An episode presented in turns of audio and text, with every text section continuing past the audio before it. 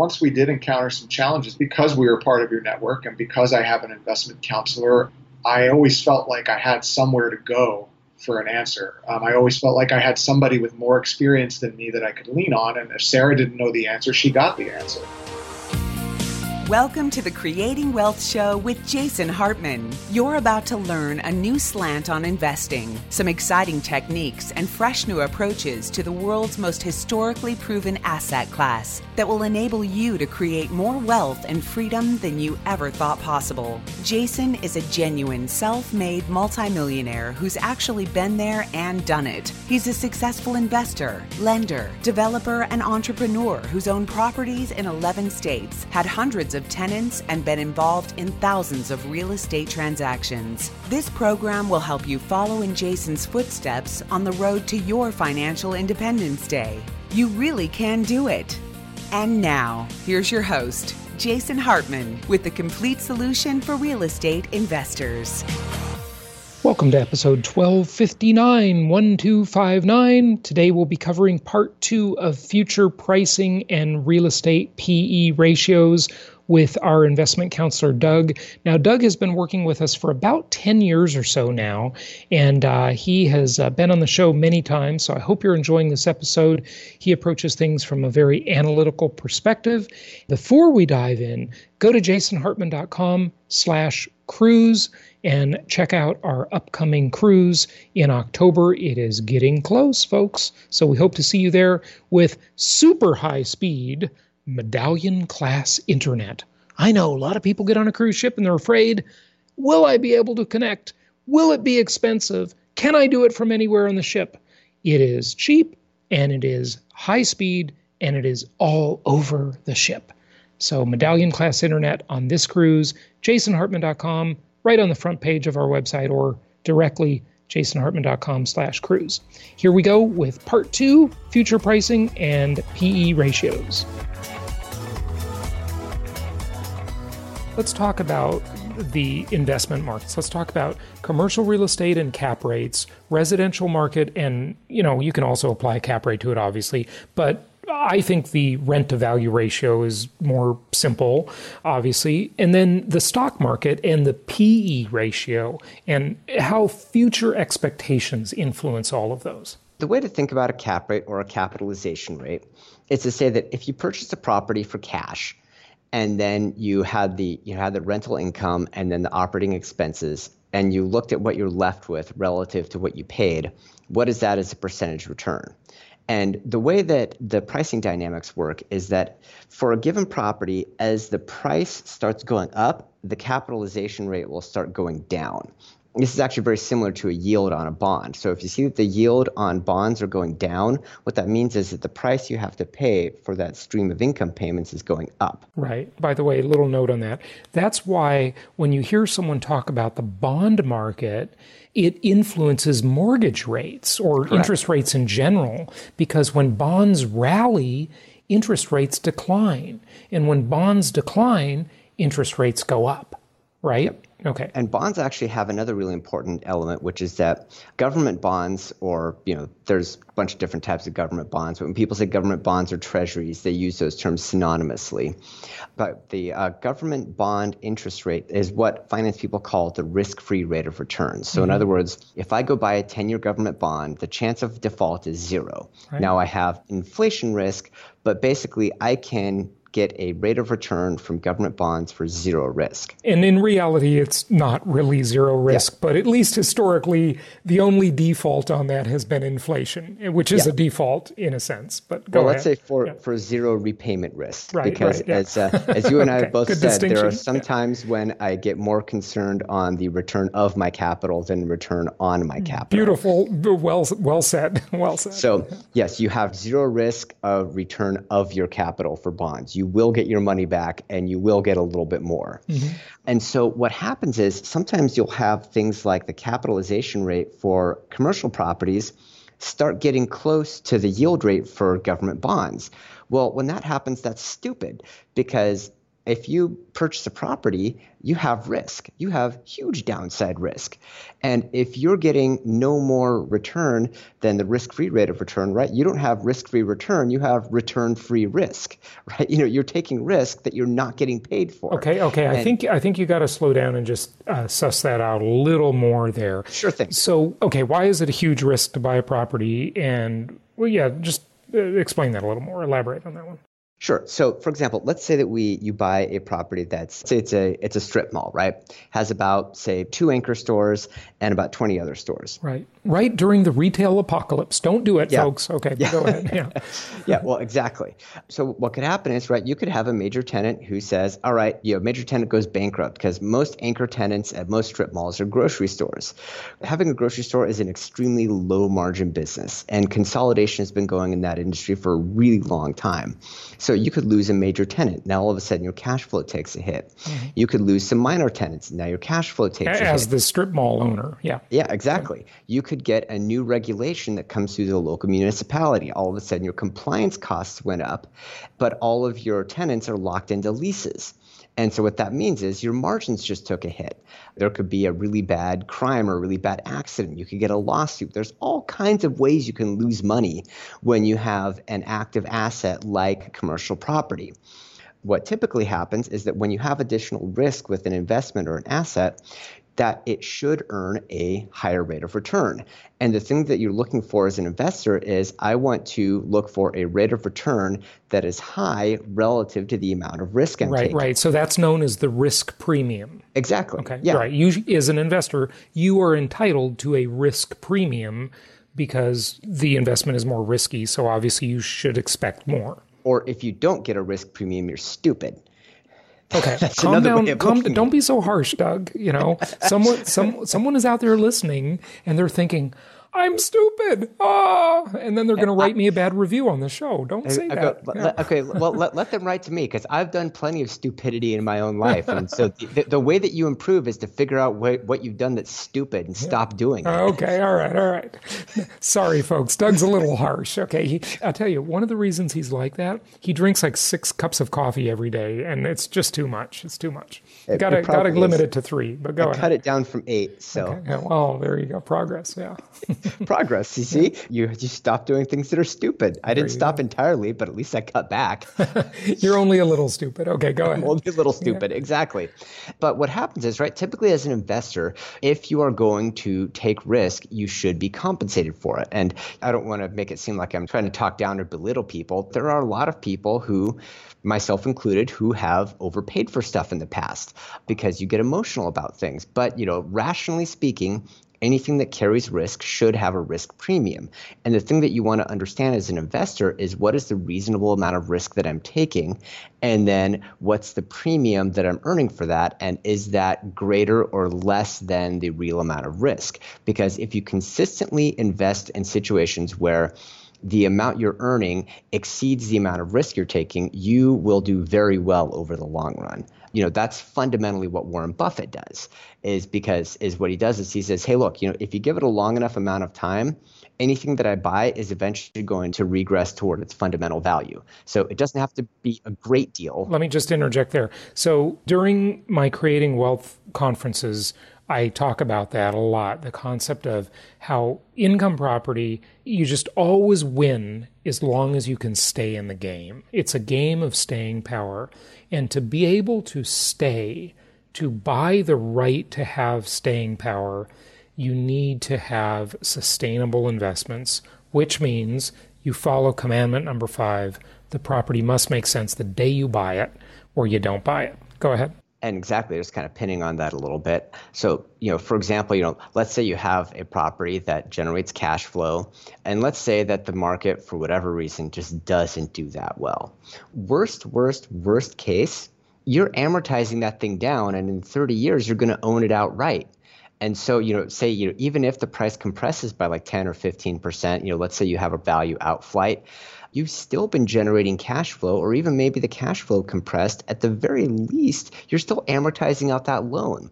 And I think the benefit of real estate that a lot of people don't really get or don't really understand is that there is a lot of embedded risk protection or there's a lot of embedded risk containment in a cash flowing property with a self amortizing loan.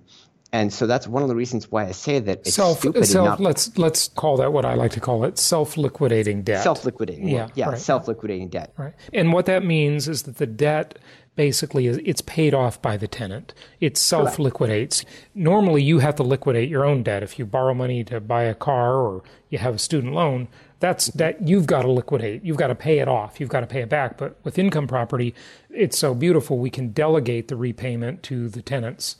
Correct. Yeah. So, you know, what ends up happening is, you know, when when you're able to buy at a decent rent to value ratio to where your cash performance is going to offset your loan costs, offset your maintenance costs, hopefully even generate some additional cash flow, right? You know, now you have a lot of embedded risk protection. The amount of ways that the deal can go sideways is pretty limited. You know, anything can go sideways if enough weird stuff happens. Mm-hmm.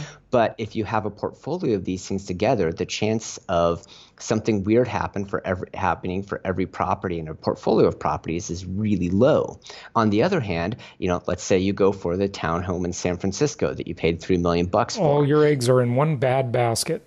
All your eggs are in one basket, and yeah. you're getting paid no risk premium because you're taking on a lot of risk. Right and your returns are entirely speculative. Right. And you know when the bottom ultimately well, you know, no, no, market, not not entirely. I mean, look, you'll probably get for your three million dollar condo in San Francisco, you'll probably get. Let's think about it for a minute. Ten thousand bucks a month if it's not rent controlled. Okay. But you should be getting $30,000 a month if you had a 1% exactly. RV ratio. Yeah, go ahead. Yeah, exactly. But the thing is, right, 10000 a month isn't going to be anywhere near enough to pay the, oh, course, to cover the mortgage yeah, payment, right, insurance, right, right, and taxes. Yeah. You'd probably cover taxes, you might get insurance, and you might cover, eh, I don't know, like maybe a few months of mortgage payment or something like that. But so much of the return profile is speculative that you're taking an enormous downside risk that's so big that you'll effectively be wiped out before you get to the point where where you can say you know where the price is at the point where you can say okay i can ride this out. Right. And then you'll be saying things or, or you'll be crying about things like well the market's going to go up. The market's going to go up. It has internal value. Everybody wants to live here because it's such a desirable place and all these crazy rationalizations. And then you will remember warren buffett's quote uh, or maybe it wasn't buffett originally you know what is it? The market can be irrational longer than you, can, you remain can solvent remain solvent. exactly exactly. Yeah. Okay, so what else do you want to say about this? Let's apply it. So, RV ratios, let's be mm-hmm. specific about rent to value ratios here for yep. a moment, okay? The rent to value ratio, the RV ratio, and I coined the way I do it about 15 years ago. Now, other people have used that term rent to value ratio, but they had like funky ways of calculating it that I thought were just silly. You know, my, my, my way is simple, okay? It's just a percentage of value every month, right? Mm-hmm. And so we like to get a 1% rent to value every month if we can. That has definitely become a lot more challenging in recent years because why? Well, the market has gone up. Just like bond prices going up pushes yield down, right? Because you have to pay more for the property, the bond, mm-hmm. and the rental income's about the same. On the bond, the interest rate is the same, right? But the value of the bond went up. So, same exact concept. Now, that 1% rent to value ratio, just to give you some comparison, because I'm always saying compared to what is the magic question for almost everything in life, compared to what? And if you look at during the Great Recession, when people were very scared to buy properties, you could get yields on rent to value ratios of up to, and we had properties like this, and many of our clients bought them, but not enough, including yours truly. I, I didn't buy enough, of 1.8% per month. So, $100,000 property, $1,800 a month. Wow, incredible, incredible. And lots and, of them at 1.4, a $100,000 property for 1400 a month. Go ahead. Yeah, and one of the things that I was thinking about too with the Great Recession because a lot of people are like, okay, you know, I'm just going to wait until the, the, next great recession because it was such good deals. But there was really a perfect storm that probably won't repeat. And the perfect storm that you had in the Great Recession was you had giant price compressions because everybody was afraid. and you had low interest rates. And the reason for that is because the recession was driven by the housing market that chances are the next recession will not be driven by the housing market. It's going to be driven in some kind, you know, it'll basically be a credit cycle recession, which is where you're going to have a number of businesses and people that are over leveraged and they're going to start defaulting. And then that's what's going to drive recession. And if you ask me, you look to consumer debt, credit cards, student loans, and auto loans. Auto loans. Yeah, yeah right. exactly. Yeah. Exactly. But what that means is that the things that's really going to drive the price of the houses down isn't going to be massive waves of mortgage default, it's going to be higher interest rates. So as an investor, if you're buying at a lower RV ratio today, you'll be buying at a good interest rate if you wait for a higher RV ratio in the future, that may happen, but you're almost certainly going to be paying a higher interest right, rate, and you right. may or may not have better net cash performance. And I'm glad you um, you brought that up because RV ratio is just the quick rule of thumb metric. Of course, we look at overall return on investment as a much more reliable thing. As you all know, I don't love cap rate. I think it misses a couple very important factors, but we don't need to go into that right now. Okay, so future expectations, but here here's the real magic question in this whole discussion. This is what if you're not thinking this is the thing you want to know, then let me tell you this is the thing you want to know. and what you want to know is when do we know if it's a bubble? When do we know if it's a bubble? I After mean, in, it bursts. Well, that's true. The, the, only way you know it's a bubble is after the prices have already started going down, and just, it's too late. Just, just like saying, just like saying, how do you know how, how much your property is worth? Well, put it on the free market, expose it to lots of buyers, and have someone buy it from you. And then you'll that's the ultimate appraisal. okay. Yep. That's uh, the only way you know. Every other appraisal is just someone's opinion. I think we do have some real clues to a bubble, whether there's a bubble or not. And we can look at in the stock market the price to earnings ratio, the PE ratio. Mm-hmm. In the real estate market, we can look to the RV ratio, the rent to value ratio. And I think we can make a good educated guess on whether or not we're in bubble territory, whether or not this investment makes sense, and follow commandment number five. So I say that the ideal number is 1% per month rent to value ratio, $100,000 property, $1,000 a month, you're doing great. You can go down to. Can I caveat that a little bit? Sure, go. I would say the ideal is 1% on a rehab turnkey. If you're doing a new construction, 1% is very unlikely. It's probably going to be closer to about a 0.7. Well, that's so funny you mentioned 0.7 because that's exactly the number I was about to say. I think a 0.7 is an acceptable rent to value ratio. In other words, $100,000 property, $700 a month as an example. That's just a ratio, but you're not going to get new construction for 100,000, that's for sure. So, say it's 200,000 and it rents for 1400 a month. Same example. But here's the thing. You've also got to take into account as you just alluded to Doug the class of the property. So if it's a and this is what a lot of shady promoters are out there doing. They're promoting C and D class properties and the rent to value ratios will be great, but it doesn't on work. Paper. Yeah, on paper because good luck collecting that rent. Exactly, try to collect the rent. So you want to buy quality properties for the best rent to value ratios you can get in quality areas, right? That's certainly the answer. And you want to be able to sustain those properties long enough to earn your return. The Warren Buffett philosophy. You don't agonize over whether the deal is good or not too much. You just buy quality and you sustain, you wait. Funny, just a little aside here quickly. One of the things I always said, well, other entrepreneurs I know, and to myself, because self talk is probably the most important conversation you'll ever have, is that the key to success in business is staying in business long enough for something good to happen because every day in business, bad things happen. no one can disagree with that. Business is really complicated. There's so many moving parts. So bad things are always happening. But you got to stay in business long enough for something good to happen. I, I know it sounds kind of trite, but it's really quite true because amazing, just fortuitous things do happen to businesses all the time. But uh, a lot of them aren't around anymore to take advantage of those. Earl Nightingale said, luck is what happens when preparedness meets opportunity. And to some extent, the same is true with your real estate portfolio, right?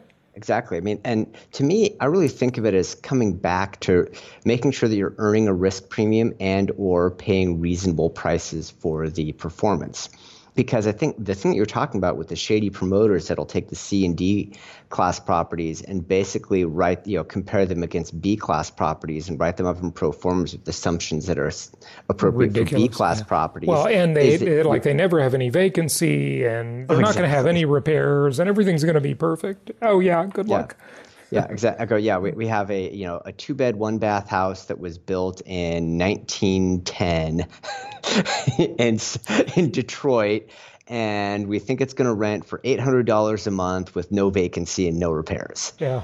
But yeah, I think you know a lot of it really comes down to appropriately understanding, right? You know, what's the risk that you're taking and what's the offsetting return and is the ratio between the two of those reasonable because you know if you consistently keep that in mind and consistently make certain that you're you know that you're investing at a reasonable risk return trade off over the long term you're you're, you're going to be fine. You will not run into problems. Yeah yeah ab- absolutely true. Okay so when is it a bubble? When the rent to value ratios get to 0.5 or below that it's a bubble. You know that that's when a bubble is coming. Of course it's an estimate but now that I've been doing the investor only business for 15 years, and I've been through the Great Recession. Okay. Um, I would say when you're 0.5 or below in rent to value ratio, you better be careful. And some areas, the cyclical market areas of the country, they never get above 0.5 in most property types. Yep. You know, if you're in Los Angeles or Orange County, California, where I'm from, you'll see a 0.3 rent to value ratio is the norm. In other words, a $600,000 property that rents for 2000 a month, give or take. I mean, it's a rough thing. But if you're at a 0.3 or a 0.4, you got a problem. That's just a property that will never make sense. It will never be sustainable. And the likelihood is there's going to be a correction. Yeah, I think 0.5 for RVs is probably right about there. The way that I would think of it is that I try to think what's the level of rent performance that you would need to offset the costs for essentially zero, you know, reasonable costs for zero cash flow if you purchase property at the market value. Because that level, that's going to say, okay, you know what, I can be sustainable here. I can purchase the property, I can carry it, and I can not have to drain money into it every month. That to me is that kind of break even point. The further you get away from that and the price appreciation category, then essentially what you're doing is you know you've just gotten to the point where you're not earning any risk premium and all of your return and your returns getting more and more and more speculative and so saying exactly when we're at a bubble you can't do it but you know can you say are we in bubble territory absolutely you're in bubble territory in stocks, bubble territory bonds, bubble territory real estate. You know, we are much cl- cyclical market real yeah. estate. True. Yeah, yeah, cyclical market real estate. Oh, sorry. I, make the I distinction. Just, I, I just have my Case Shiller hat on. What, yeah, what? yeah. Jason, there's only one real estate market right, in America. It's, exactly. It's, exactly. I go, it's not a composition of like a hundred and something MSAs. It's, yeah, right, right. Well, no, 400 MSAs. Yeah, 400 and, uh, MSAs. And, yeah. and, and, and the Case Shiller index with, I mean, the primary Case Shiller index. I know they got another index, but the one that everybody's quoting has 20 markets and 15 of them are cyclical. they're they're totally weighted. 75% of that index is weighted into cyclical markets, only 25 in hybrid and linear. It's so stupid and absurd. But show me someone in the news media that understands that and, you know, I'll buy them a cup of coffee because or give them a hug, okay? because because they just don't get it. They just don't get it. And and it's amazing that you've got a Nobel laureate, Robert Shiller, who just doesn't even mention that. yeah. Seriously, this is what passes for economic predictions and prognostications and statistics and you know translates into investing advice. It's terrible. It's terrible. It's shameful. Although i would say uh, dear listeners be thankful for the collective idiocy of all the prognosticators because if they articulated things accurately, then you wouldn't be able to get properties for as good a prices as you can. It'd all get bid up just like everything in the stock market and the cyclical markets. Yeah. The short-sightedness of the people of the talking heads on TV is the reason why there are still deals out there. Yes, embrace the stupidity and the fragmentation. Both things because that's where opportunity is for all of us. Doug, wrap it up with a closing thought. Basic closing thought is that just learn how to be reasonable and what is and looks reasonable. And don't let yourself get tricked into chasing after speculative returns. And it'll be really hard for you to screw up using that philosophy. Good point good point. Until the next episode which is probably tomorrow, depending on this one actually runs. We're now running six days a week, folks. You've heard our really cool guided visualizations that come out every Saturday now. So we've got the normal shows five days a week. Then we've got that sixth show now, which is a guided visualization on Saturdays, every Saturday. Doug, thanks for joining me. And everybody, happy investing. Go check out the website, jasonhartman.com, and we'll talk to you on the next episode. Thank you so much for listening. Please be sure to subscribe so that you don't miss any episodes. Be sure to check out the show's specific website and our general website, hartmanmedia.com, for appropriate disclaimers and terms of service. Remember that guest opinions are their own, and if you require specific legal or tax advice or advice in any other specialized area, please consult an appropriate professional. And we also very much appreciate you reviewing the show. Please please go to iTunes or Stitcher Radio or whatever platform you're using and write a review for the show. We would very much appreciate that. And be sure to make it official and subscribe so you do not miss any episodes. We look forward to seeing you on the next episode.